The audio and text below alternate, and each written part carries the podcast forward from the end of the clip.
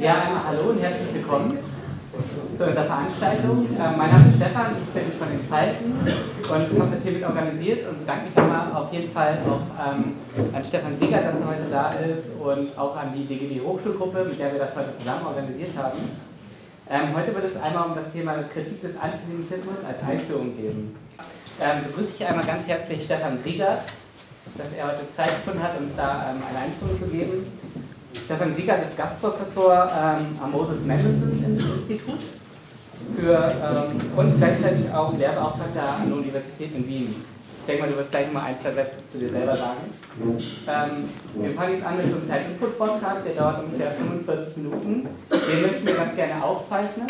Ähm, und anschließend zur Diskussion stellen wir die Aufnahme ab, sodass wir dann nochmal 45 Minuten anschließend diskutieren können. Und auch da bitte sozusagen an äh, das Diskussionsverhalten, so ein bisschen an achten, dass jeder ausreden kann und so weiter und dass wir nicht in eine Diskussion abdriften, die wir nicht wollen. Vielen Dank und ähm, dann übergebe ich am besten an dich, Stefan. Ja, schönen guten Abend. Äh, herzlichen Dank für die einleitenden Worte und vielen Dank für die Einladung und für die Gelegenheit, äh, zum Thema Antisemitismus zu euch und zu Ihnen zu sprechen es ist natürlich immer eine Schwierigkeit. Ich wurde gebeten, eine Einführung zu machen. Ja? Und innerhalb von einer knappen Stunde eine Einführung in das Thema Antisemitismuskritik zu machen, ist ziemlich vermessen. Ich werde versuchen, einzelne Aspekte rauszugreifen und zu denen etwas zu sagen. Das wird teilweise schlagwortartig, stichwortartig sein. Äh, aber wir können ja in der Diskussion dann sehen, wo Ihrer und Eurerseits weitergehendes Interesse besteht. Und es wurde ja freundlicherweise auch schon angekündigt, dass es auch nach dieser Veranstaltung weiterhin die Möglichkeit geben wird, sich mit dem Thema zu beschäftigen bei dem genannten Lesekreis. Ich werde als erstes eine Art, nachdem wir auf der Uni sind, antiakademische Vorbemerkung vorausschicken und werde zunächst versuchen, deutlich zu machen, was mir das Wesentliche am Antisemitismus scheint und das werde ich weitgehend darüber versuchen, den Antisemitismus im Vergleich und das heißt auch in Abgrenzung zu klassischen Formen des Rassismus zu begreifen und zu, so schwierig das Wort in dem Zusammenhang vielleicht ist, zu definieren. Zweitens werde ich in aller Kürze ein paar Bemerkungen zum traditionellen Antijudaismus machen, also zu der Frage, inwiefern die christliche Judenfeindschaft und auch die frühe islamische Judenfeindschaft zur Vorgeschichte des modernen Antisemitismus gehört. Dann würde ich gerne etwas zum Zusammenhang von Antisemitismus und Gesellschaft sagen. Das heißt einerseits zum Zusammenhang von Antisemitismus und Kapitalismus und in dem Zusammenhang aber auch etwas zum Zusammenhang von Antisemitismus und gewissen Formen des Antikapitalismus. Denn auch das scheint mir ein wichtiger Zusammenhang zu sein. Dann würde ich gern, Sie merken schon, das ist ein großes Programm, etwas zum Antisemitismus und Antizionismus sagen, also zu der Frage, inwiefern es gerechtfertigt ist, vom Hass auf Israel, vom Antizionismus als einer modernen geopolitischen Reproduktion des Antisemitismus zu sprechen. Und wenn dann noch irgendwie Zeit ist, würde ich auf jeden Fall gerne auch noch ein paar Bemerkungen zumindest zu einer aktuell leider ausgesprochen grassierenden Form des Antisemitismus sagen, nämlich zum islamischen Antisemitismus. Und ich sage ganz bewusst islamischer und nicht islamistischer Antisemitismus und hoffe, dass auch da in der gebotenen Kürze der Zeit klar wird, warum ich das so formuliere. Zu dem, was ich mit antiakademischer Vorbemerkung meine. Wenn man sich die etablierte akademische Forschung zum Antisemitismus anschaut, im deutschsprachigen Raum, aber ich glaube fast, man kann das durchaus auch in globaler Hinsicht so formulieren, dann wird einem immer wieder unterkommen, dass der Antisemitismus dort als Vorurteil begriffen wird. Es gibt die große ganzen Richtungen der, der diversen Ausprägungen, das ist natürlich auch nicht einheitlich, der Vorurteilsforschung. Und auch in der Bundesrepublik war es über Jahrzehnte so, dass maßgebliche deutschsprachige Antisemitismusforscher das genau als den zentralen Begriff gesehen haben, wenn sie über Antisemitismus gesprochen haben. Und das halte ich nicht nur für falsch, sondern für verharmlosen und für gefährlich. Wenn es nämlich stimmen würde, dass der Antisemitismus wirklich nur ein Vorurteil wäre, dann wäre die Sache gar nicht so schlimm. Dann wüsste man nämlich auch sehr schnell, was man gegen Antisemitismus unternehmen kann. Vorurteil im klassischen Sinne bedeutet, Leute haben sich vorschnell ein Urteil über eine Sache gebildet. Ja? Das würde heißen, naja, die Leute sind antisemitisch, weil die wissen nichts über Juden, das Judentum und den jüdischen Staat. Kann man ja ändern. Dann macht man Begegnungsprogramme mit jüdischen und nichtjüdischen Jugendlichen, Reisen nach Israel und offene Tage in der Synagoge. Und dann hofft man, nachher wissen die Leute was über Juden, das Judentum und den jüdischen Staat und dann hören sie auf, antisemitisch zu sein, weil sich das Vorurteil in ein Urteil transformiert und die Leute merken, ach, die Juden beherrschen ja gar nicht die ganze Welt. Nochmal, wenn es so wäre, wäre die Sache nicht so schlimm und ich würde mich nicht seit über zwei Jahrzehnten mit diesem Thema überhaupt beschäftigen und ich mir denken, ja gut, dann machen wir das halt. Ne? Das Problem ist aber, dass man, sobald man anfängt, sich näher mit Antisemitismus zu beschäftigen, mit seiner Genese, mit seiner Entstehung, mit seiner Struktur, mit seinen ideologischen Hintergründen, dass man sehr schnell merkt, dass das genau nicht funktioniert.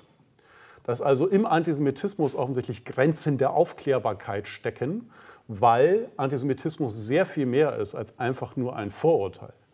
Der Antisemitismus ist eine Art Weltsicht, ist eine Art Weltanschauung, ist eine ganz spezifische Art und Weise, wie sich Menschen nicht nur das Verhalten von Juden und Jüdinnen vom jüdischen Staat oder der jüdischen Religion erklären, sondern die ganze Welt erklären sie sich über diese spezifische Weltsicht, über die ich im Weiteren ein wenig sprechen werde.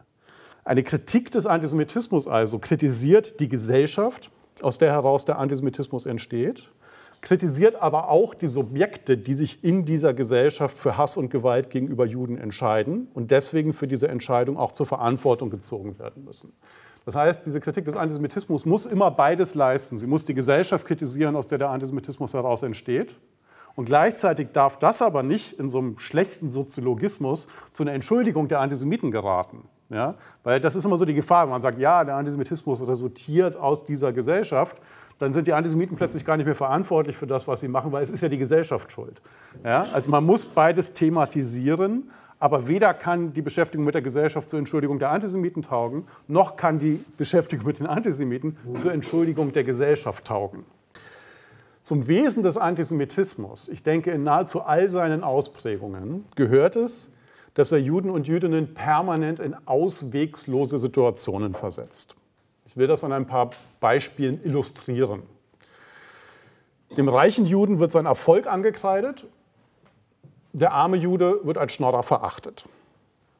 Der Assimilant, also der sich angleicht an die nichtjüdische Gesellschaft, erscheint als heimtückischer Zersetzer des Volkskörpers. Der Traditionsbewusste, der sich also dieser Anpassung verweigert, als anpassungsunfähiger Sonderling.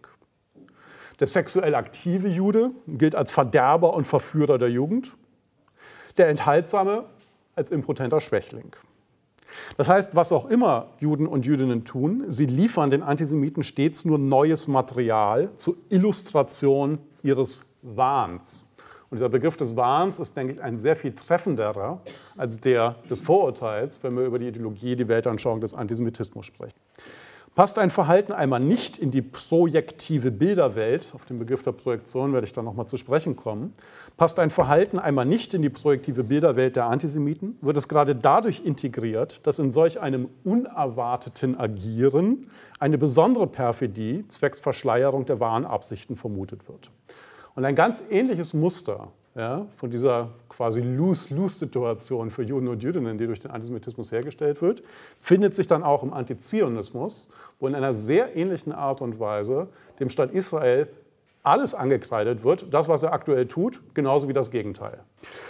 Eine Kritik des Antisemitismus beschäftigt sich letztlich unter anderem deswegen nicht mit Juden, sie beschäftigt sich nicht mit dem Judentum und sie beschäftigt sich auch nicht mit dem jüdischen Staat, weil das jeweilige Agieren, das wirkliche Agieren von Juden vom jüdischen Staat, die wahre Beschaffenheit vom Judentum nicht relevant ist für die Antisemiten. Das heißt, eine Kritik des Antisemitismus beschäftigt sich nicht mit Juden, dem Judentum oder dem jüdischen Staat, sondern sie muss sich mit den psychischen Bedürfnissen der Antisemiten beschäftigen. Sie muss sich mit den mal bewussten, in der Regel aber ja unbewussten Motiven der Antisemiten beschäftigen. Und was machen die? Wenn man das zusammenfassen müsste, was eigentlich nun wirklich den Kern dieser antisemitischen Projektionsleistung ausmachen, dann würde ich sagen, dass Antisemiten in einer wahnhaften Projektion etwas bekämpfen, nämlich im jüdischen Prinzip und in dem, was sie als die vermeintlichen Verkörperungen dieses jüdischen Prinzips sehen, bekämpfen Antisemiten gesellschaftliche und individuelle Ambivalenzen, Widersprüche und Krisenerscheinungen. Das scheint mir tatsächlich der Kern des modernen Antisemitismus zu sein. Das ist natürlich noch relativ allgemein formuliert und man muss dann fragen, was heißt das im Einzelnen? Ja? Aber wir haben, der moderne Antisemitismus, der existiert eben nicht seit Jesus Christus oder so. Ich werde gleich noch was zu den christlichen Vorformen sagen. Der moderne Antisemitismus entsteht mit der modernen bürgerlich-kapitalistischen Gesellschaft. Ja. Ab da tritt er als ein rassistisch argumentierender auf. Und er ist als solcher eine spezifische Reaktion auf diese bürgerlich-kapitalistische Moderne. Und diese bürgerlich-kapitalistische Moderne ist sowohl gesellschaftlich, und das heißt dann aber immer auch für die jeweiligen Individuen, für die Menschen, also die diese Gesellschaft konstituieren, etwas zutiefst Widersprüchliches. Es ist notwendigerweise ambivalent und es ist, wie man bei einem wichtigen Sozialphilosophen des 19. Jahrhunderts, nämlich Karl Marx, nachlesen kann, ausgesprochen krisenhaft, was da passiert. Also die Krise ist in dieser kapitalistischen Gesellschaft nichts irgendwie äußerlich Hinzutretendes, sondern ist Wesensbestandteil. Ja? Die Krise ist quasi die Daseinsform der kapitalistischen Gesellschaft. Und deswegen hebt die Krise den Kapitalismus nicht, auch nicht auf oder so etwas, sondern das ist quasi seine Bewegungsform von einer Krise zur nächsten. Und nun gäbe es sowas wie eine erwachsenes, ein erwachsenes, ein mündiges, ein selbstreflexives Umgehen mit diesen Widersprüchen, sowohl mit den gesellschaftlichen als auch mit den individuellen, mit denen man konfrontiert ist. Gesellschaftlich gesehen, um es etwas platt zu sagen, ne, wäre eine mündige, selbstreferenzielle, äh, selbstreflexive Umgangsweise, äh, Umgangsweise, damit eine Sozialphilosophie und Kritik, wie Karl Marx sie formuliert hat, eben zu formulieren. Ja, und sich selber und anderen versuchen zu erklären, wie funktioniert diese neue Form von Gesellschaft eigentlich. Und warum leiden eigentlich so viele Menschen unter dieser neuen Form von Vergesellschaftung? Äh, und was kann man vielleicht dagegen machen? Ja? Man kann mit seinen eigenen Widersprüchen, die Sie alle kennen, man kann mit den eigenen Krisensituationen, die Sie spätestens seit der Pubertät auch alle kennen und die hören ja leider auch nie auf äh, im, im Leben, auch damit kann man versuchen, einen mündigen, selbstreferenziellen Umgang zu finden. Und all das tun Antisemiten nicht. All das, was als unangenehm, als bedrohlich, als unerklärbar erscheint, sowohl was einen selber angeht, als auch was gesellschaftliche Entwicklungen angeht, wird projiziert auf Juden und Jüdinnen, auf das Judentum, auf ein jüdisches Prinzip oder in den letzten Jahren besonders häufig anzutreffen, eben auch durchaus ins Politische gehoben auf den jüdischen Staat. Einer Kritik des Antisemitismus geht es letztlich, auch das ist noch Teil der antiakademischen Vorbemerkung, nicht darum, die Antisemiten zu verstehen, in dem Sinne, dass man einfach aufpassen muss, dass ein zu großes Verstehen immer eine Art Rationalisierung beinhaltet. Ja, ein Verstehen kann sehr schnell in eine Entschuldigung umkippen. Es geht ganz praktisch, so einer Kritik des Antisemitismus, um die Verunmöglichung des Antisemitismus und um seine ideologiekritische Dechiffrierung. Eine Dechiffrierung, die zeigt, dass er nicht einfach ein gegen Juden gerichteter Rassismus ist.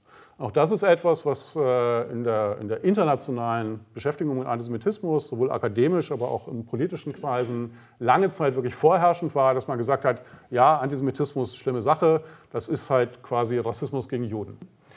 Und damit trifft man einzelne Aspekte des Antisemitismus, aber das ist nicht das, was den Antisemitismus tatsächlich ausmacht. Das Wesentliche am Antisemitismus verfehlt man, denke ich, dadurch. Jede noch so treffende Rekonstruktion des Bewusstseins der Antisemiten, und darum geht es eigentlich, und jede noch so detaillierte Nacherzählung der Geschichte des Antisemitismus steht letztlich immer wieder staunend vor dem projektiven Wahn des Judenhasses, den es also gilt, praktisch entgegenzutreten. Und dennoch ist diese ideologiekritische Rekonstruktion, also diese Dechiffrierung des antisemitischen Bewusstseins, denke ich, zwingend erforderlich aber eben gerade nicht einfach, weil es da gerade irgendwie akademische Forschungsgelder für gegeben hat, sondern um sich bei seiner praktischen Bekämpfung keinen Illusionen hinzugeben. Gegen diese geradezu universitäre Antisemitismusbewirtschaftung, bei der man wirklich manchmal den Eindruck gewinnen kann, für gewisse Akademiker macht es gar keinen Unterschied, ob sie sich zum Beispiel mit Vernichtungsdrohungen gegenüber dem jüdischen Staat oder mit Steuerpolitik in Island beschäftigen. Ne? Also da merkt man eine unglaubliche Indifferenz gegen, gegen den eigenen Gegenstand, mit dem man sich da beschäftigt. Gegen diese universitäre Antisemitismusbewirtschaftung gilt es also in Erinnerung zu rufen, was ein Kollege in Österreich von mir, nämlich Maximilian Gottschlich, wie ich finde, einmal treffend formuliert hat, als er in einem Vorwort für ein Buch über Antisemitismus in Österreich festgehalten hat. Ich zitiere, in Wahrheit gibt es letztlich nur ein einziges tragendes Motiv, sich mit Antisemitismus zu beschäftigen, ihm Widerstand entgegenzusetzen. Zitat Ende. Und in dieser Kritik des Antisemitismus nun muss man sich stets über die Grenzen der Aufklärung bewusst bleiben. Vorhin schon gehört, es haben sich Leute da über die Dialektik der Aufklärung unterhalten. Ne? Ein ganz wichtiges Buch von Adorno und Horkheimer, den beiden wichtigsten Vertretern der kritischen Theorie der sogenannten Frankfurter Schule. Ähm, und da gibt es am Ende einen Text, der bis heute bei aller Problematik, die dieser Text auch enthält, ne, das ist aus den 40er Jahren, wie soll es anders sein, als dass man sich heute denken würde, naja, ein paar Sachen hätte man vielleicht doch anders schreiben müssen. Aber nichtsdestotrotz ist das bis zum heutigen Tag ein zentraler Text zur Kritik des Antisemitismus. Und ich werde auch mehrfach nochmal äh, auf diese Elemente des Antisemitismus zurückkommen, die am Ende, äh, relativ am Ende der Dialektik der Aufklärung sich finden. Ähm, und diese, Dialektik, äh, diese Elemente des Antisemitismus, dieses Kapitel, hat einen Untertitel und dieser Untertitel ist eben gerade Grenzen der Aufklärung. Und es ist wichtig in der Bekämpfung des Antisemitismus, sich diese Grenzen immer wieder vor Augen zu führen, um sich eben keine Illusionen hinzugeben. Um die beliebte Frage, was tun, also nicht gleich erst am Ende des Vortrags und des Abends äh, zu beantworten, sondern sie gleich am Anfang aufzuwerfen. Ich denke, wo immer es geht, wo immer es verwirklichbar ist, gilt es, gesellschaftliche Verhältnisse herbeizuführen, die sowas wie ein Mindestmaß an individueller und gesellschaftlicher Selbstreflexion ermöglichen, die sowas wie die Erfahrung, äh, die, die Fähigkeit zu einer Erfahrung überhaupt noch möglich erscheinen lassen, um zumindest es denkbar zu halten, dass man den antisemitischen Wahn aufbrechen kann. Das also, so illusionär das vielleicht klingen mag, aber es wäre ja trotzdem eigentlich das Richtige, die Antisemiten vor sich selber erschrecken zu lassen und sie also zur Selbstkritik anzustiften. Wo das aber nicht geht, und das geht sehr häufig eben nicht aufgrund der verfestigten verfahrenen gesellschaftlichen Verhältnisse oder auch aufgrund der politischen Verhältnisse, wie sie zum Beispiel aktuell im Nahen Osten sich darstellen. Wo das nicht geht, gilt es in erster Linie, diese Antisemiten mit allen zur Verfügung stehenden Mitteln an der Umsetzung ihrer letztlich immer massenmörderischen Ziele zu hindern. Und zwar völlig egal, ob in Europa, im Nahen und Mittleren Osten oder sonst irgendwo auf der Welt. Nochmal zurück zum Selbstverständnis der Antisemiten. In seinem Selbstverständnis ist der Antisemitismus eine Art Selbstverteidigung. Und ich glaube, das muss man ernst nehmen, weil sich genau aus, dieser, aus diesem Selbstverständnis vieles der Dynamik, der massenmörderischen Dynamik des Antisemitismus letzten Endes erklärt. In seinem Selbstverständnis ist der Antisemitismus eine Selbstverteidigung, eine Revolte gegen das globale Prinzip subjektloser Herrschaft und gegen die als Zumutung und Bedrohung empfundene Abstraktheit von Ökonomie und Politik. Ich werde, wenn es dann um Kapitalismus und Antisemitismus und sowas geht, nochmal darauf zurückkommen. Das klingt vielleicht selber etwas abstrakt, was ich da gerade versuche zu sagen. Während die jüdische Religion für die Antisemiten einerseits von verstocktem Traditionalismus geprägt ist, erinnern Sie sich vielleicht an einige sehr bemerkenswerte im Sinne von skandalösen Formulierungen, die es im Rahmen dieser leidigen äh, Beschneidungsdebatte in Deutschland gegeben hat. Während also die jüdische Religion für die Antisemiten einerseits von verstocktem Traditionalismus geprägt ist, andererseits aber auch wegen ihrer Vermittlung von Vernunft und Glaube gehasst wird. Das ist etwas, was in der jüdischen Religion tatsächlich deutlich ausgeprägt ist, sehr viel deutlicher als in einer Reihe von anderen Religionen, ja, und zwar von Beginn an. Während das also so ist, werden Juden selber als Verkörperung von Zivilisation und Modernität, von Intellektualität und Individualität attackiert. Der Antisemit sehnt sich nach Eindeutigkeit. Der Jude repräsentiert für ihn den Zweifel und das Judentum die Reflexion. Ich habe jetzt schon ein paar Mal äh, auf diesen Begriff von Projektion und Wahn verwiesen. Dieser Begriff pathische Projektion ist einer der wichtigsten in, dem schon erwähnten, in den schon erwähnten Elementen des Antisemitismus von Adorno und Horkheimer.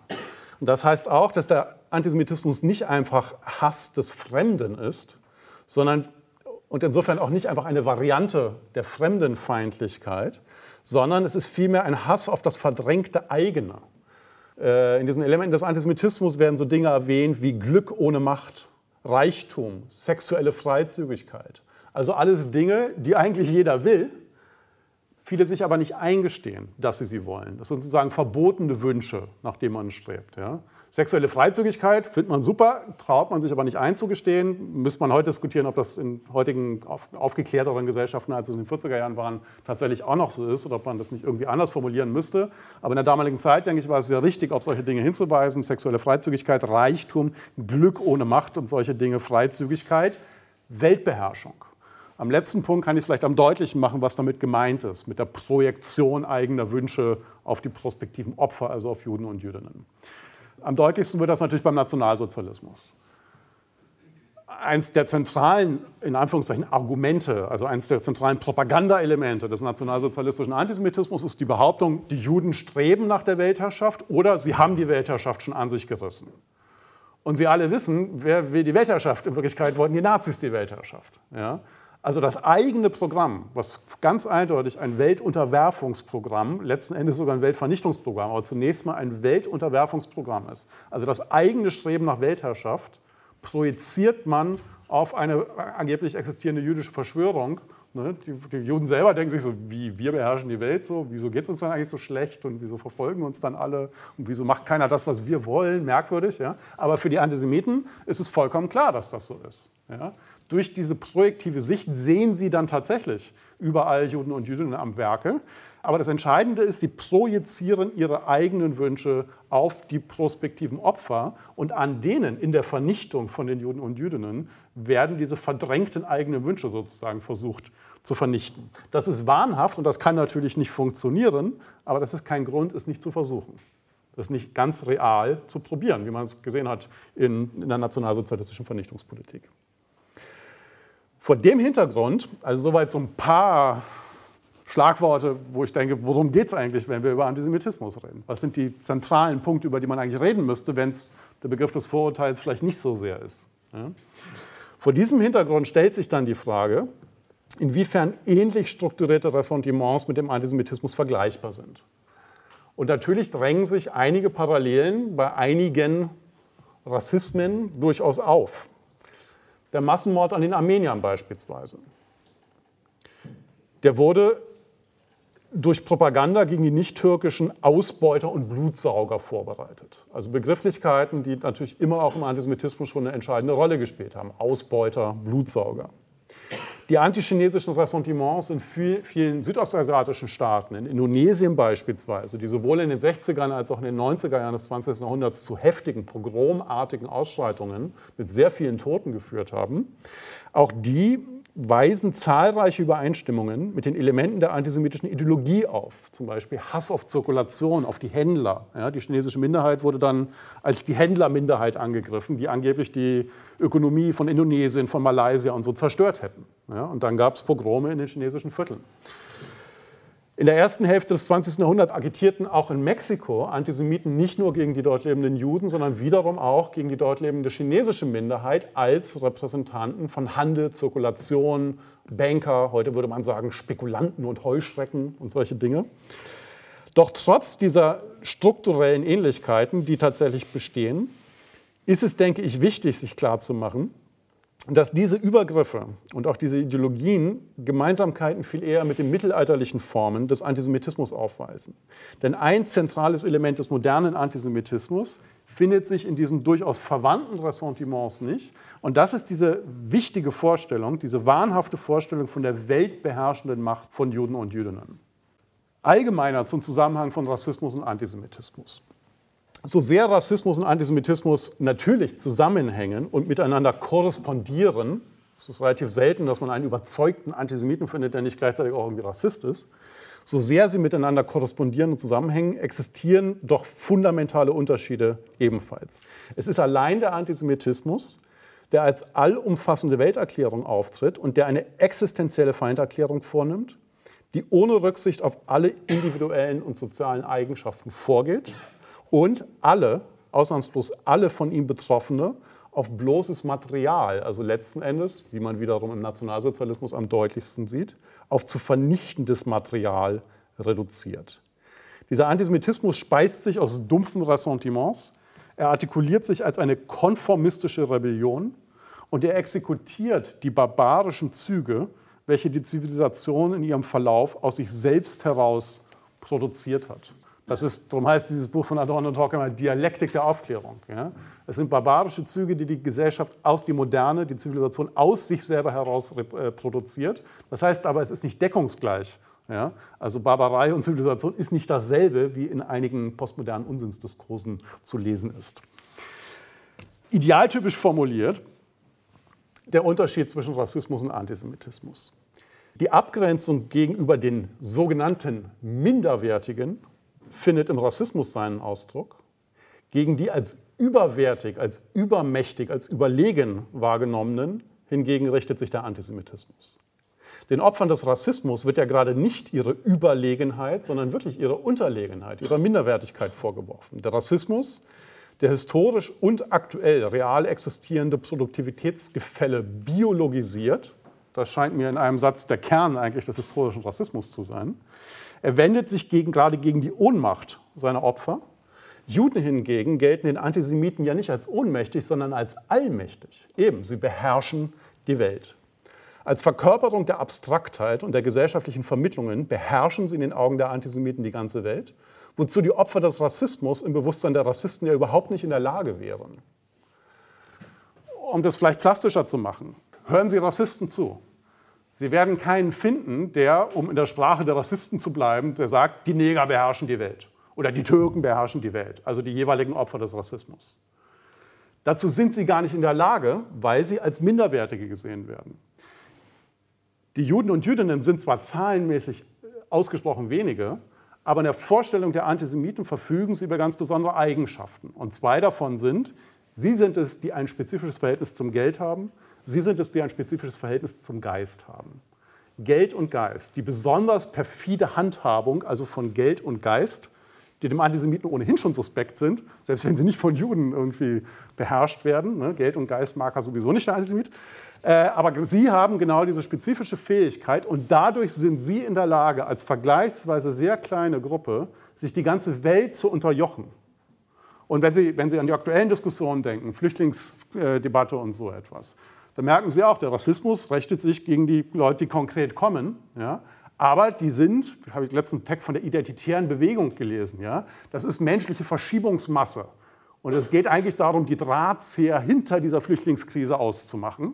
wo man dann plötzlich in irgendwelchen Internetforen, wo ewig darüber diskutiert wird, warum passiert das eigentlich alles, liest man dann irgendwann die Lösung, naja, die Eltern von Frau Merkel waren Juden. Oder so, ah, okay. In der Logik von Rassismus und Antisemitismus ist damit alles erklärt.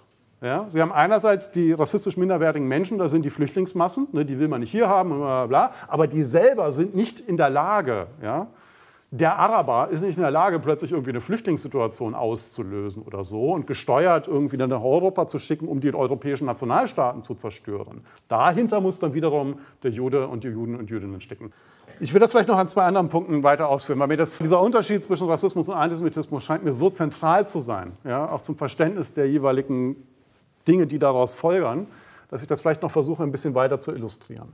Natürlich geht es um eine Art idealtypische Bestimmung davon. Das heißt nicht, dass es nicht Bilder gibt, auch im Rassismus und Antisemitismus, die relativ ähnlich sind. Dann gibt es sowas wie den Antiziganismus, ja, der quasi diese, diesen Hass auf Minderwertige und Überlegene äh, beides integriert in gewisser Weise. Ja? Also gegenüber Roms äh, und Sinti finden sich aus beiden Richtungen so Vorstellungen. Ne? Einerseits sind es die, die, dreckigen, sich nicht waschenden äh, äh, Zigeuner und andererseits sind es aber eben die auch nicht, die, die nicht sesshaften. Ja, und auch im Antisemitismus gibt es dieses Bild des Ahasvers, des ewigen Juden, der nicht in der Lage ist, zur Ruhe zu kommen mal um den Erdball rennt und eben keine Nation, keine Heimat, keinen Staat gründen kann. Äh, und das sind so, also wie gesagt, es gibt so eine Art Zwischenform zwischen diesen Idealformen von Rassismus und Antisemitismus wie den Antiziganismus. Ich bleibe mal bei diesen idealtypischen Bestimmungen und habe gerade eben schon gesagt, okay, das eine, ein zentraler Punkt ist diese Frage der Weltbeherrschung. Ja? Die Opfer des Rassismus sind für die Rassisten gar nicht in der Lage dazu. Warum ist das so? Weil in den Augen der Rassisten die Rassifizierten quasi mit der ersten Natur identisch werden. Sie stehen nicht für die Gesellschaft, sondern sie stehen für Natur. Und es ist überhaupt kein Zufall, dass sowohl im Rassismus als auch im Antisemitismus es wahnsinnig oft um sexualisierte Bilder geht. Vor allem, wenn man sich die Entstehung anschaut im 19. Jahrhundert, ist das eines der vornehmsten Topoi, Topi, wie sagt man da, Themen, Sie wissen schon, was ich meine, die dort immer wieder thematisiert werden, aber keineswegs nur da, sondern durchaus aktuell. Ähm, ich erwähne in dem Fall ähm, sehr gern immer ein Zitat der grauenhaften Gräfin Thon und Taxis, die öfter mal in deutschen Talkshows auftritt. Die saß vor wenigen Jahren in meiner deutschen Talkshow äh, und da ging es darum, warum es eigentlich in Afrika irgendwie mit dem ökonomischen Wachstum nicht so gut vorangeht. Ähm, und Frau Gräfin Thon und Taxis hatte eine sehr einfache, durch und durch rassistische Erklärung dafür parat. Ich zitiere, der Neger schnackselt gerne da steckt so gut wie alles drin, ja, was den modernen Rassismus ausmacht. Ich habe vorhin gesagt, Rassismus bedeutet sowohl historisch als auch aktuell in Wirklichkeit einfach die Biologisierung von real existierenden Produktivitätsgefällen. Heißt, natürlich gibt es unterschiedliche Produktivitätsniveaus in Afrika und in Europa. Warum ist das so? Das hat gesellschaftliche und historische Ursachen, über die man jetzt einen eigenen Vortrag halten könnte. Ja, was aber irgendwie kein großes Geheimnis ist, sondern kann man erklären. Ne? Hat was mit Kolonialismus, keineswegs nur, aber eben sehr viel auch damit zu tun äh, und was mit den jeweiligen Sozialstrukturen, warum die sich da so entwickelt haben und da so entwickelt haben. Und dann weiß man relativ schnell, warum schaut das so aus. Und dann weiß man auch relativ schnell, ist auch nichts Unveränderbares, könnte sich also jederzeit auch ändern. Und vielleicht ist es in 300 Jahren umgekehrt, weiß keiner.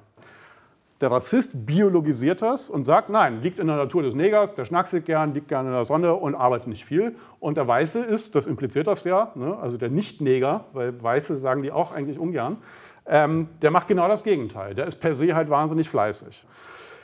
Natürlich finden sich auch in diesem rassistischen Bewusstsein Vorstellungen von einer Allmächtigkeit, weil ich jetzt immer gesagt habe, so, das sind die, die Rassifizierten erscheinen als minderwertig, als unterlegen. Es gibt durchaus auch diese Vorstellung von Allmächtigkeit, vor allem wiederum, wenn es um so sexuelle Bilder geht.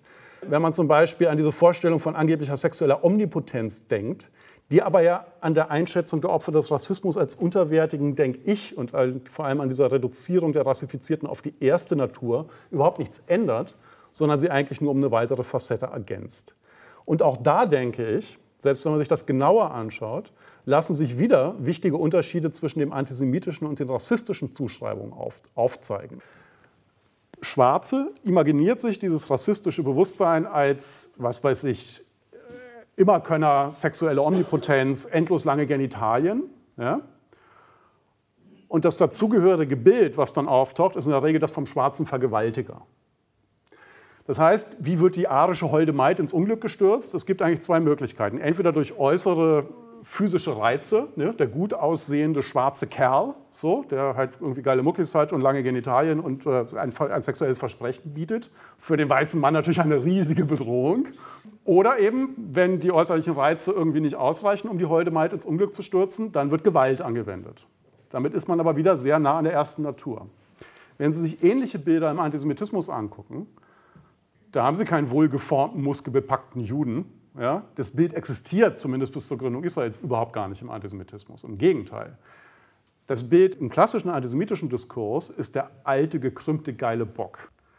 Wie schafft der es nun aber, die Holde Maid, die Arische, ins Unglück zu stürzen? Weil er schafft es natürlich permanent in den ganzen antisemitischen Erzählungen, die dort auftreten. Durch psychische Heimtücke oder durch Geld.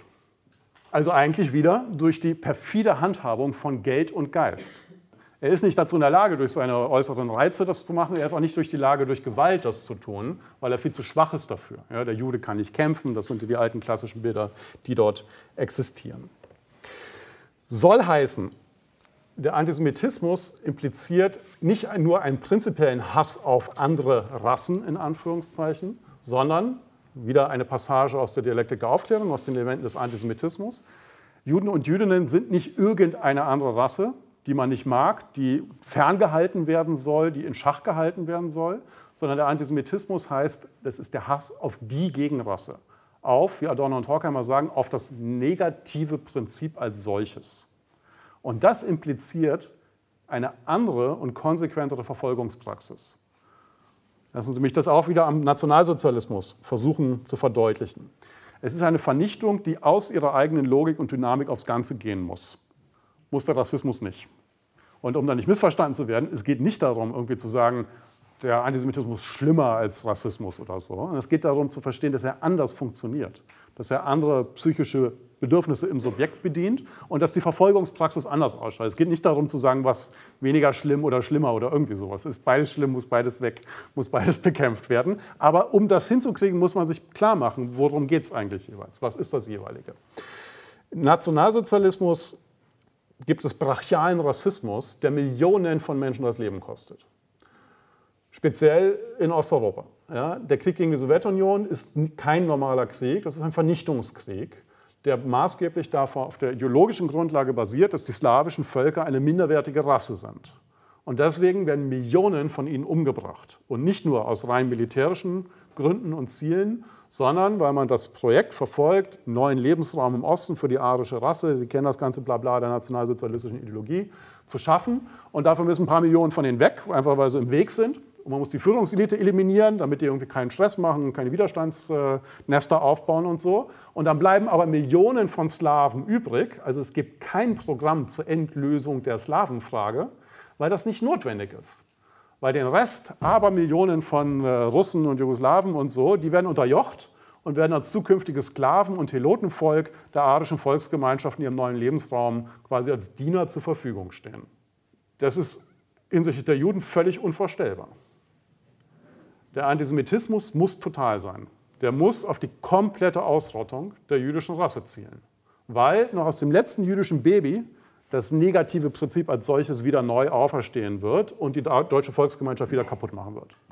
Der Zersetzungsgeist sozusagen ist in jedem einzelnen Exemplar der jüdischen Gegenrasse existent und deswegen müssen sie ausnahmslos alle weg.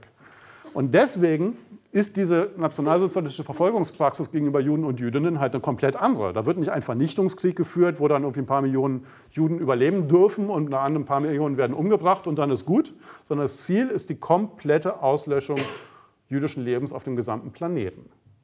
Und diesem Ziel wird sehr viel, wenn nicht alles, untergeordnet. Um sich das klarzumachen, die Kriegsführung. Ja, also bis 1942 läuft es halbwegs gut für die Deutschen und die Österreicher und die ganzen Hilfsvölker, die dann so mit dabei sind, die ganzen Letten und Ukrainer, die man da mal sträflicherweise vergisst in der ganzen Geschichte.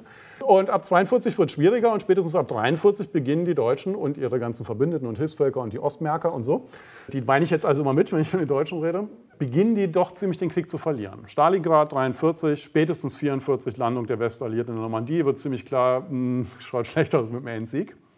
Da geht die Judenvernichtung erst so richtig los da eskaliert die erst richtig. Ja? Eine ganz überwiegende Mehrzahl der Massenmorde in den Vernichtungslagern beginnt, äh, findet statt 1944, 1945. Ja? Beziehungsweise 45 dann auf den Todesmärschen, also wo wirklich schon alles vorbei ist, beginnt man teilweise dann erst, die wirklichen Mordprogramme nochmal völlig zu radikalisieren. Und das macht man mit einem ziemlichen Aufwand. Das heißt, in der Situation, wo man jegliche militärische Kapazität bräuchte, um die anstürmende Rote Armee zurückzuhalten zum Beispiel, von der man fälschlicherweise davon ausgeht, dass sie sich blutig rächen wird, wenn sie dann irgendwann mal nach Berlin marschiert, haben sie angesichts dessen, was die Deutschen in der Sowjetunion aufgeführt haben, nicht gemacht. Ne? Weil bekanntlich wurden 27 Millionen Sowjetbürger und Bürgerinnen ermordet. Ja?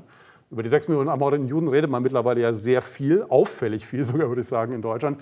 Über die 27 Millionen ermordeten Sowjetbürger und Bürgerinnen redet man nicht ganz so häufig und regelmäßig.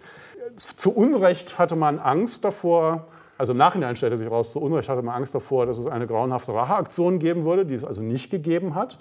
Aber trotzdem war man selbst in dieser Situation bereit, wo auch die Wehrmacht selber gesagt hat, wir brauchen jegliche Form von Transportkapazität von kämpfenden Leuten, war man bereit, massive Transportkapazitäten zur Verfügung zu stellen und Wachmannschaften zur Verfügung zu stellen, um, um Ihnen das plastisch zu machen, worum es da eigentlich geht, um das letzte jüdische Baby von einer griechischen Insel in einen Güterwaggon zu schmeißen, eine Wachmannschaft bereitzustellen, diesen Güterwaggon einmal ganz durch Europa zu karren, nach Polen wo dieses jüdische Baby dann in eigens zur Vernichtung von Menschen errichteten Fabriken, also den Vernichtungslagern, ermordet werden kann, damit aus diesem einen Nukleus des jüdischen Prinzips nicht die neue jüdische Weltverschwörung entstehen kann und einem, ob man den Krieg nun gewinnt oder verliert, letzten Endes wieder von hinten in Österreich würde man sagen, das Hackel ins Kreuz schlagen kann.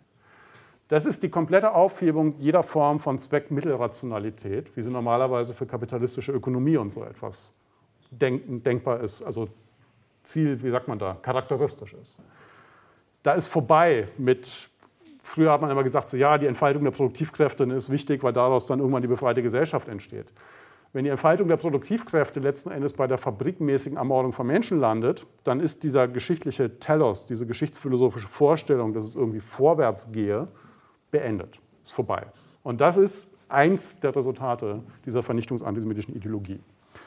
Um das nochmal kurz äh, theoretisch auf den Punkt zu bringen und zusammenzufassen, die wahnhaft Projizierenden, also die Antisemiten, die Protagonisten des Antisemitismus, die drängen auf die Konkretisierung des Abstrakten und sie sehnen sich nach Unmittelbarkeit. Sie hassen die gesellschaftlichen Vermittlungen.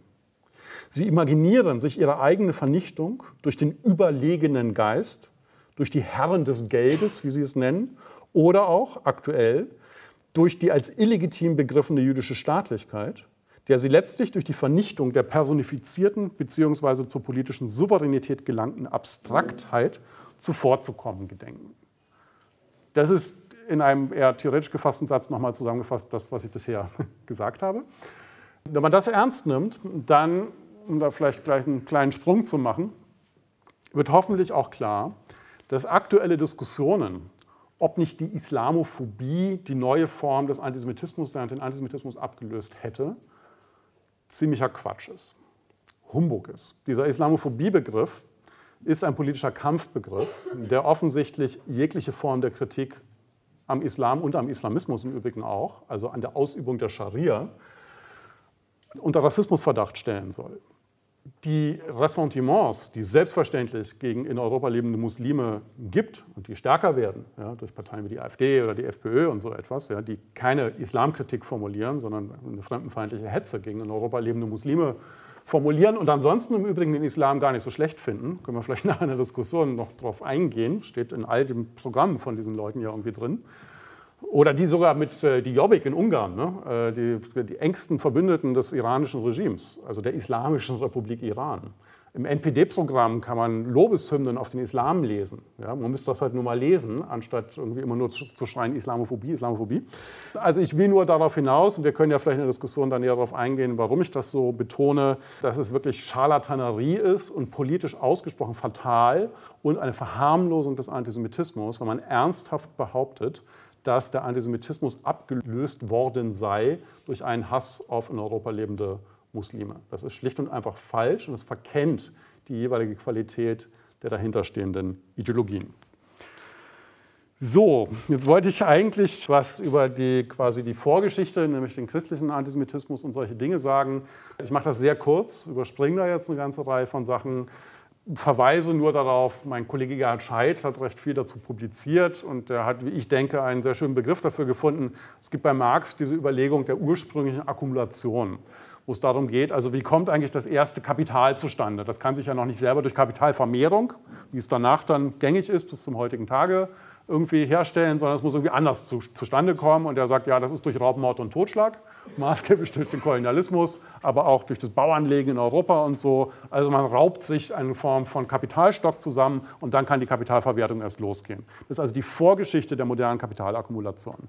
Und in dem Sinne, ähnlich sagt Gerhard Scheiden, ich finde das sehr treffend, müsste man den christlichen Antisemitismus, die christliche Judenfeindschaft als ursprüngliche Akkumulation der modernen rassistischen Judenfeindschaft begreifen.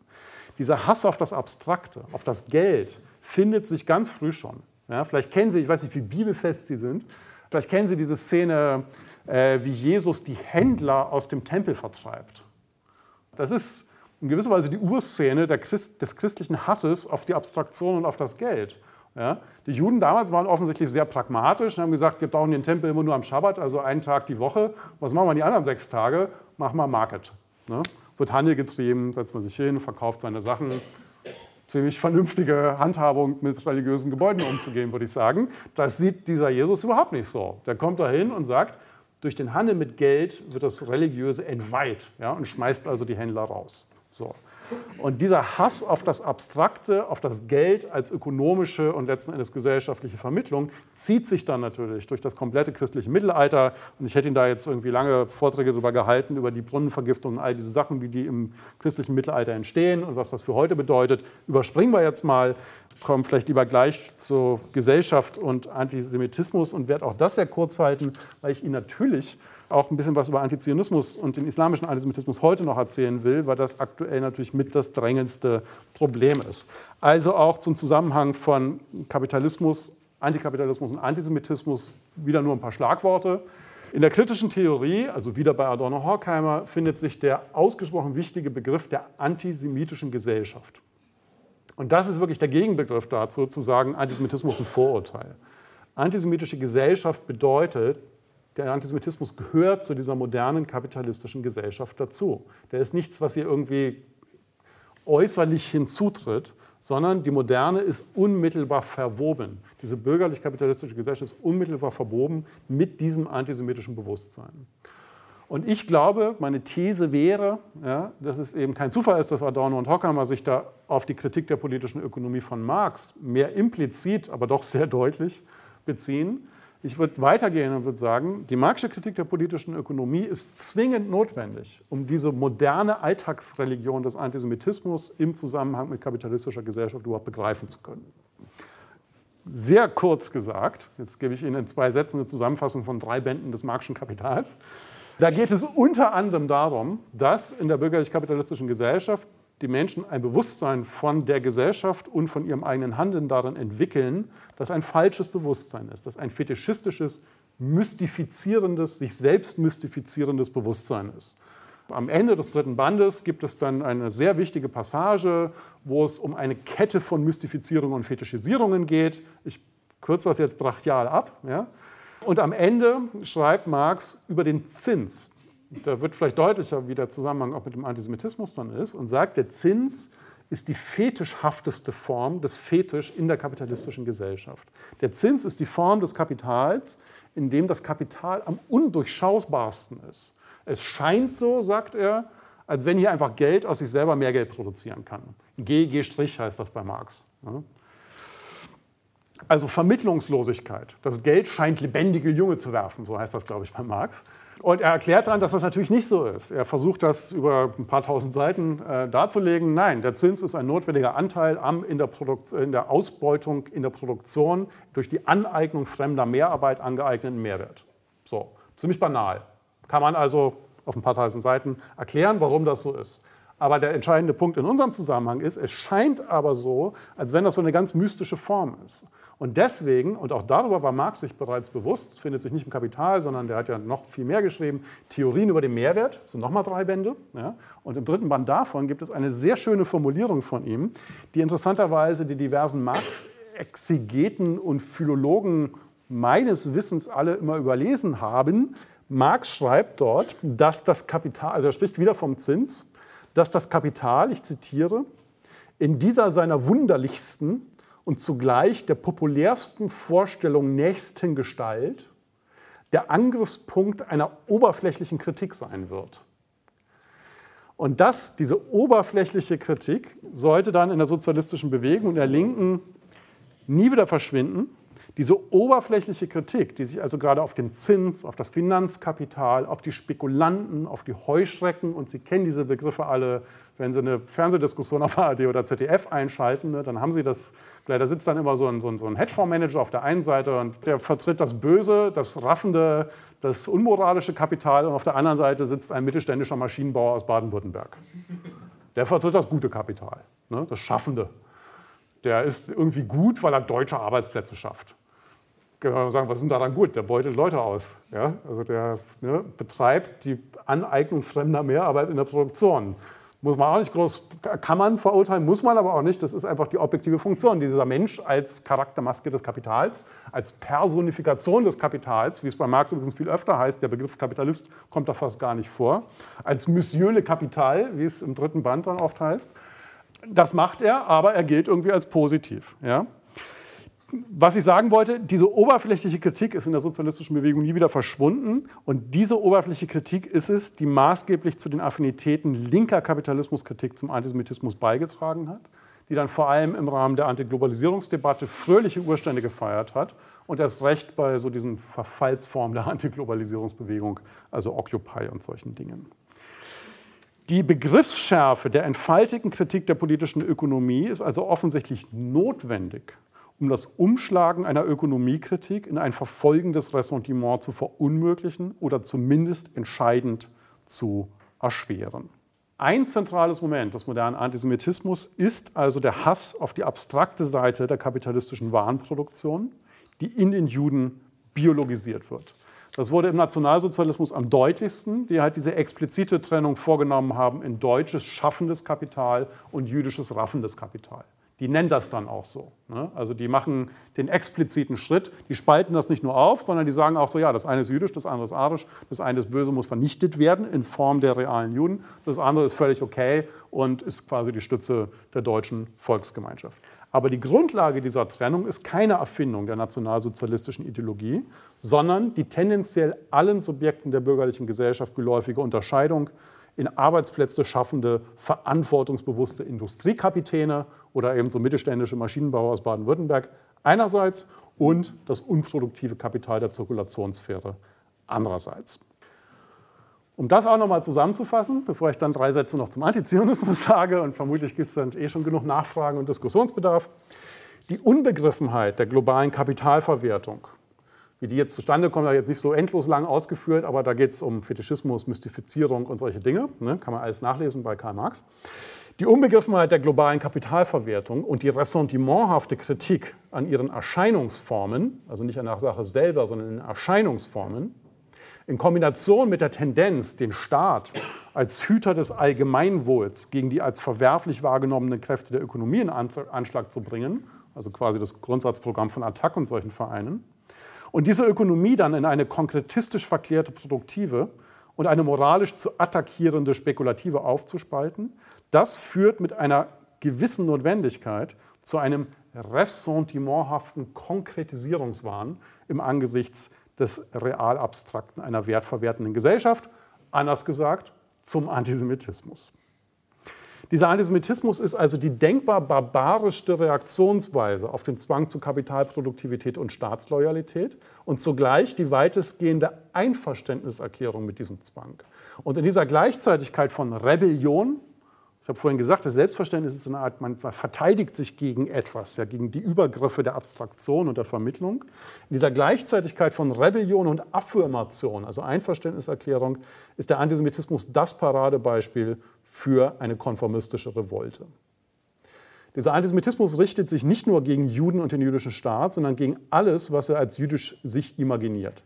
Er speist sich aus Ressentiments gegen Zivilisation und Individualität, gegen Intellektualität, gegen Abstraktheit und Liberalität, gegen Künstlichkeit, gegen Ausschweifung, gegen Freizügigkeit und politisch gesprochen durchaus auch gegen sowas wie Bürgerlichkeit im ursprünglichen Sinne und erst recht gegen Kommunismus im einzig emanzipativen Sinne, nämlich im Sinne der Herstellung der Möglichkeit individuellen Glücks als absoluter Gegensatz zum völkischen Identitätswahn.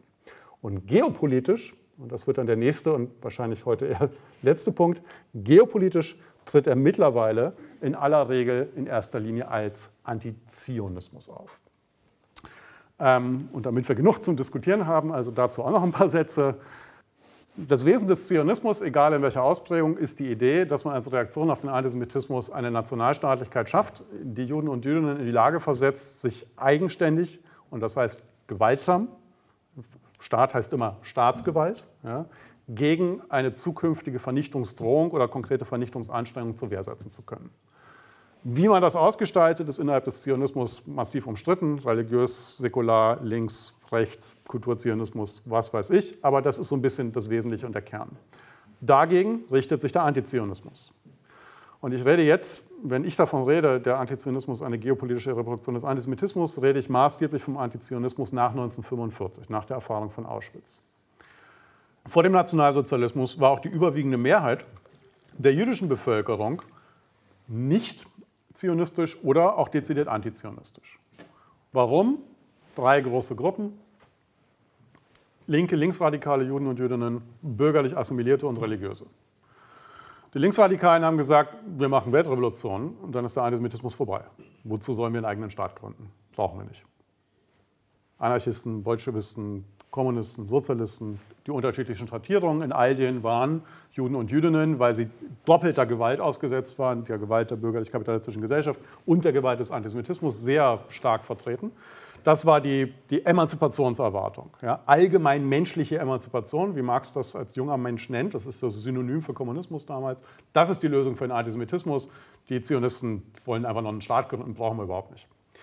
Die bürgerlich-liberalen, vor allem so in, in, in Wien, in Paris, in Westeuropa, haben gesagt, wir passen uns immer mehr an die nichtjüdische Gesellschaft an und die nichtjüdische Gesellschaft wird immer liberaler, sie wird perspektivisch das Gleichheitsversprechen der französischen Revolution ernst machen und also uns als gleichberechtigte, komplett gleichberechtigte, nicht diskriminierte, nicht verfolgte Staatsbürger akzeptieren. Wir brauchen keinen eigenen Staat. Und die orthodox-Religiösen haben gesagt, wir dürfen keinen Staat gründen, weil der Messias ist noch nicht gekommen. Ja, weil es ist eine zahlenmäßig wichtige Gruppierung. Das heißt, auch am Beginn war übrigens jene Gruppen, die heute in Israel eine große Rolle spielen, eine durchaus zu meinem Leidwesen immer stärkere Rolle. Die Nationalreligiösen waren am Beginn des Zionismus eine verschwindend kleine Minderheit. Ja, eine, eine eigentlich nicht, also wirklich zu vernachlässigende äh, Minderheit, die haben so gut wie keine Rolle gespielt. Aber das waren so die drei gängigen Argumentationen, warum Juden und Juden gesagt haben, wir brauchen keinen Zionismus. Die Zionisten, die Herze sein Buch in Wien, der Judenstaat, äh, vorgestellt hat, haben die alle gesagt, der ist Mischugge. Ja, was soll das? Brauchen wir nicht. Der Nationalsozialismus aber mit genau dieser Form von Vernichtungspolitik, über die ich gerade geredet habe, wo ich so ein paar, also theoretisch versucht habe, deutlich zu machen, was bedeutet das eigentlich. Ja? Das, ist die, das ist das Dementi sowohl der Glücks- und Gleichheitsversprechen der französischen Revolution als auch das Emanzipationsversprechen von irgendwie kommunistischer, anarchistischer, sozialistischer Weltrevolution. Die Geschichte ändert, endet weder in der bürgerlichen, liberalen, gleichen Gesellschaft und sie endet schon gar nicht in der freien Assoziation freier Individuen, sondern zunächst endet die Geschichte in Auschwitz. Also in der kompletten Negation von Freiheit und Menschlichkeit. Und das ist die blutigst denkbar, die mörderischste Form, wie die Zionisten recht behalten haben. Und so sieht das die überwiegende Mehrheit, nicht alle, aber die überwiegende Mehrheit von Juden und Jüdinnen nach 1945. Der Antizionismus hingegen sagt auch nach 1945 noch, nö, Juden und Jüdinnen haben kein Recht auf einen eigenen Staat. Das ist das Wesen des Begriffs des Antizionismus. Man spricht ausgerechnet Juden und Jüdinnen selbst nach der Erfahrung des Nationalsozialismus das Recht auf einen eigenen Staat zu gründen. Das meint Antizionismus. Und der wird von Juden und von Nichtjuden vertreten. Ja. Prominentes Beispiel Judith Butler, leider. Ja. Die kritisiert nicht, wie viele Fans von ihr sehr gerne irgendwie verkünden, nur die Siedlungspolitik und nur die aktuelle Regierung von Netanyahu. Nein, die fordert explizit die Auflösung des jüdischen Staates. Kann man nachlesen. Ihr letztes Buch, äh, Parting Ways, liegt seit Jahren auch auf Deutsch vor. Auf jeder dritten Seite betont sie, dass sie gegen eine Zwei-Staaten-Lösung ist. Sie will eine Ein-Staaten-Lösung, wo Israel nicht mehr existiert. Sie betont, dass ihre Konzepte des Binationalismus nicht darauf hinauslaufen, dass ein palästinensischer neben einem israelischen Staat existiert, sondern sie sagt, sie will die Auflösung jeder Form politischer jüdischer Souveränität. Also da gibt es nichts rumzudeuten, das ist ein antizionistisches Programm, was auf die Abschaffung Israels ganz bewusst abzielt. Das hat aber natürlich nicht wie Julie Butler erfunden, das erwähne ich immer, wenn ich auf der Uni bin, weil ich mir denke, ja, die ist ja wichtig, leider in den akademischen Diskursen. Die hat das nicht erfunden, sondern genau genommen haben es die Nazis erfunden. Die Nazis waren vielleicht nicht die, es waren mit die ersten dezidierten Antizionisten. Das vergisst man häufig, weil man sehr auf den Antisemitismus konzentriert ist. Ähm, auch das habe ich gestern kurz erwähnt. Alfred Rosenberg, der wichtigste Philosoph, wenn man da von Philosophie sprechen mag, des Nationalsozialismus, hat bereits Anfang der 20er Jahre sein Buch Der staatsfeindliche Zionismus geschrieben. Hitler selber hat sich mehrfach zum Zionismus geäußert und hat gesagt, Juden und Jüdinnen sind aufgrund ihrer Unfähigkeit zur produktiven Arbeit, ja, wo das klassische, eines der klassischen ökonomischen Motive des Antisemitismus kommt, zu einer, so kann nur Adolf Hitler formulieren, zu einer Staatsgründung räumlich empfundener Art nicht in der Lage. Und dann geht es weiter, wenn die dann doch irgendwie jetzt in Palästina einen Staat gründen würden, wäre das kein richtiger Staat, sondern es wäre eine Universität des Weltjudentums, die nur die Zersetzung der Welt dann von einem staatsähnlichen Gebilde aus betreiben würde und so etwas. Damit ist die Entgegensetzung von echten Staaten und künstlichen Gebilden in die Welt gesetzt. Also so, wie wir auf ökonomischer Ebene raffendes und schaffendes Kapital haben, haben wir jetzt in der nationalsozialistischen antisemitischen Ideologie die Gegenüberstellung von organischen, guten, echten Staaten und künstlichen Gebilden.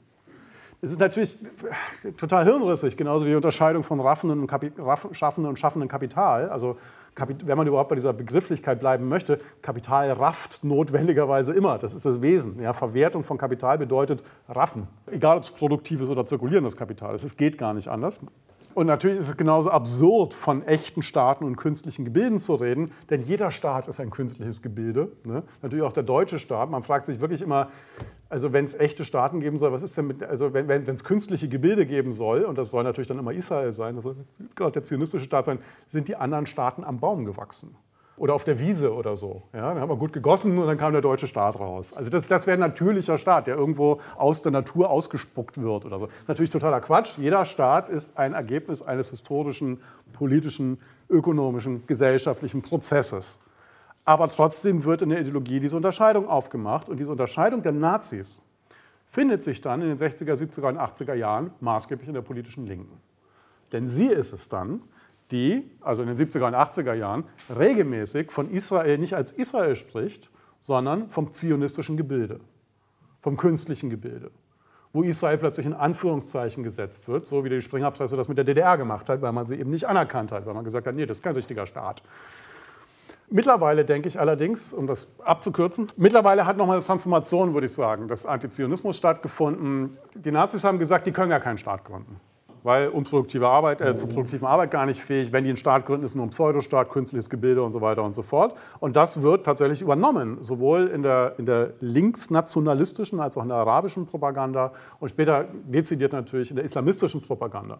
Ayatollah Khomeini im Iran zum Beispiel, ja, der wird nie den Satz, das Wort Israel einfach so in den Mund nehmen. Ja. Es ist immer das zionistische Gebilde, das künstliche Gebilde, das Besatzungsregime und so weiter und so fort. Ja. Aber in den letzten Jahren, würde ich sagen, hat zumindest in Europa nochmal eine Bedeutungsverschiebung beim Antizionismus stattgefunden. Der zentrale Bezugspunkt ist heute nicht mehr dieser Befreiungsnationalismus des Marxismus-Leninismus. Der ist einfach durch den Zusammenbruch der Sowjetunion und des ganzen Warschauer Paktes auch einfach nicht mehr wirklich relevant. Es gibt so hier, Rosa Luxemburg, Karl Liebknecht-Demo war gerade, da sieht man da so diese Lemuren des marxistisch-leninistischen Antiimperialismus, die erzählen sowas wahrscheinlich irgendwie noch, aber die sind gesellschaftlich nicht sehr relevant. Relevanter ist tatsächlich sowas, wofür jemand wie Judith Butler steht oder theoretisch, obwohl der jetzt gar kein Antizionist ist, jemand wie Jürgen Habermas mit diesem Gerede von postnationalen Konstellationen. Vor dem Hintergrund nämlich muss man dann verstehen, wenn jemand wie Tony Judd, einer der bekanntesten Intellektuellen im globalen Maßstab, zu Zeiten der zweiten Intifada, also Anfang der 2000er Jahre, als über 1000 Israelis ermordet wurden, ja, nachdem ein Friedensplan abgelehnt wurde von Yasser Arafat. Aber auf die Details können wir vielleicht kurz in der Diskussion dann noch eingehen. In dieser Situation schreibt er, Israel sei ein Anachronismus. Warum? Es ist ein Anachronismus, weil die Juden so starrsinnig am Konzept der Nationalstaatlichkeit festhalten. Weil wir leben doch im postnationalen Zeitalter. Jeder aufgeklärte Mensch weiß doch, das Zeitalter der Nationalstaaten ist doch überholt, ist doch vorbei. Und das ist natürlich dann plötzlich was anderes. Also wie gesagt, früher hat man gesagt, die Juden können gar keinen Staat gründen. Jetzt wirft man ihnen vor, dass sie einen Staat gegründet haben. Und, wobei doch alle wissen, dass wir in postnationalem Europa leben und die Juden doch vielleicht lieber ihre Nationalstaatlichkeit einfach auflösen sollten und eine postnationale Konstellation im Nahen Osten befördern oder so. Also das ist eine Bedeutungsverschiebung, wo plötzlich die Juden als starrsinnige Nationalisten erscheinen und nicht mehr als unfähig zur Staats- und Nationsbildung. Und damit, das kann ich vielleicht so, zu, zu, äh, so zum Anfang zurück, das meine ich, wenn ich sage, das sind auswegslose Situationen. Die reichen Juden werden attackiert, weil sie reich sind, die Armen, weil sie Schnarrer sind. Israel wird attack erst attackiert, weil es angeblich gar kein richtiger Staat ist. Heute wird es attackiert, weil es ein richtiger Staat ist und weil es darauf beharrt, weiterhin eine Nation, und zwar die jüdische Nation, zu bleiben. Und diese jüdische Nation, das ist der wirklich letzte Punkt, ist natürlich aktuell insbesondere mit dem islamischen Antisemitismus konfrontiert der insbesondere in Form islamistischer Rackets, sei es die Hamas und der islamische Dschihad im Gazastreifen, sei es die Hisbollah, wahrscheinlich im Augenblick die massivste militärische Bedrohung Israels im Libanon und mittlerweile natürlich auch in Syrien konfrontiert und insbesondere vom iranischen Regime. Dessen Atomprogramm, das kann ich hier nur anreißen, durch den Nukleardeal im Juli 2015 nicht beseitigt wurde und dessen Gefahren durch diesen Atomdeal institutionalisiert wurden und nicht aus der Welt geschaffen wurden. Was das nun wiederum bedeutet, dass Israel speziell mit diesen islamistischen und islamischen Antisemitismus konfrontiert ist, können wir vielleicht auch eher in der Diskussion beantworten. Ich verweise nur darauf, dass es eine fatale Situation ist, dass es gerade die Bundesrepublik Deutschland und Österreich, also die beiden Nachfolgestaaten des Nationalsozialismus sind, die mit Regimes wie dem iranischen, die Israel offen mit der Vernichtung drohen, die Konferenzen zur Leugnung des Holocausts organisieren, die das nicht nur unter Ahmadinejad gemacht haben, sondern bis zum heutigen Tage tun, also auch unter dem dauerlächelnden Präsidenten Hassan Rouhani. Es sind gerade Österreich und Deutschland die Staaten, die über Jahrzehnte enge politische Beziehungen mit diesem Regime hatten und haben. Und es sind aktuell nach wie vor diese Länder, die Rechtsnachfolger des Dritten Reiches, also der Rechtsnachfolger, muss man sagen, und Österreich, die engste ökonomische Beziehung zu diesem Regime unterhalten und damit diesem Regime, das nochmal Israel bis zum heutigen Tage ganz offen und wiederholt mit der Vernichtung droht, es ökonomisch ermöglichen, diese Politik überhaupt betreiben zu können. Und da wäre man auch bei einem Punkt, was man praktisch tun kann, das könnte man einfach bleiben lassen. Vielen Dank für die Aufmerksamkeit. Applaus